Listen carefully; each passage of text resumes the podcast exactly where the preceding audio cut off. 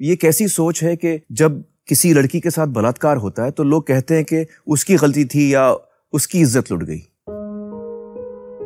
मैं एक्चुअली आपके इस सवाल का जवाब एक सवाल से पूछना चाहती हूँ।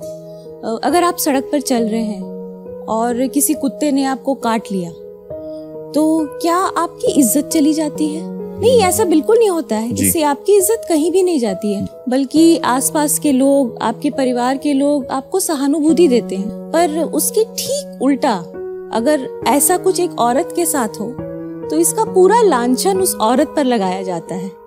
और उसके परिवार से लेके वृहद समाज में भी कोई नहीं आता उसकी मदद करने के लिए। तो यहाँ हम बहुत स्पष्ट देख रहे हैं कि गलती किसी और की है।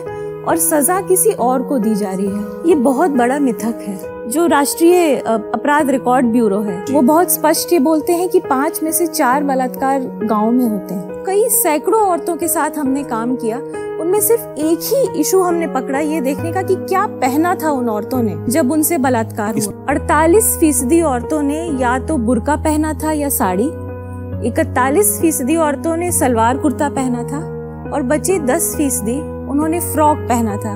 फ्रॉक इसलिए पहना था क्योंकि वो तीन साल पाँच साल सात साल की बच्चियाँ थी। तो इसका कपड़ों से या उस लड़की के इनवाइट करने से कोई रिश्ता कोई लेना देना ही नहीं। हमने देखा कि दो महीने से लेकर तिरानू साल की औरत तक बलात्कार हुआ, हुआ है। हमारी बहुत बड़ी लर्निंग ये है कि रेप सेक्सुअल अर्ज़ के बारे में नहीं है। ये सत्ता के बारे में है ये पावर के, पावर बारे, के में। बारे में एक बहुत क्रांतिकारी कवि है पाश। उनकी दो पंक्तियाँ बताना चाहती हूँ। सबसे खतरनाक होता है मुर्दा शांति से मर जाना। न होना तड़प का सब कुछ सहन कर जाना। सबसे खतरनाक होता है हमारे सपनों का मर जाना। तो एक औरत के शरीर के एक भाग को शत विशत किया गया तो वो ह्यूमिलिएट हुई है। लेकिन वो मरी नहीं है, वो ज़िंदा है।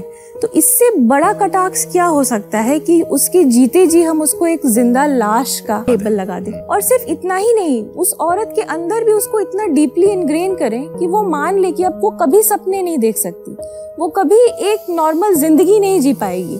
वो हमेशा लोगों से छुपी रहेगी उसकी आइडेंटिटी छुपी रहेगी।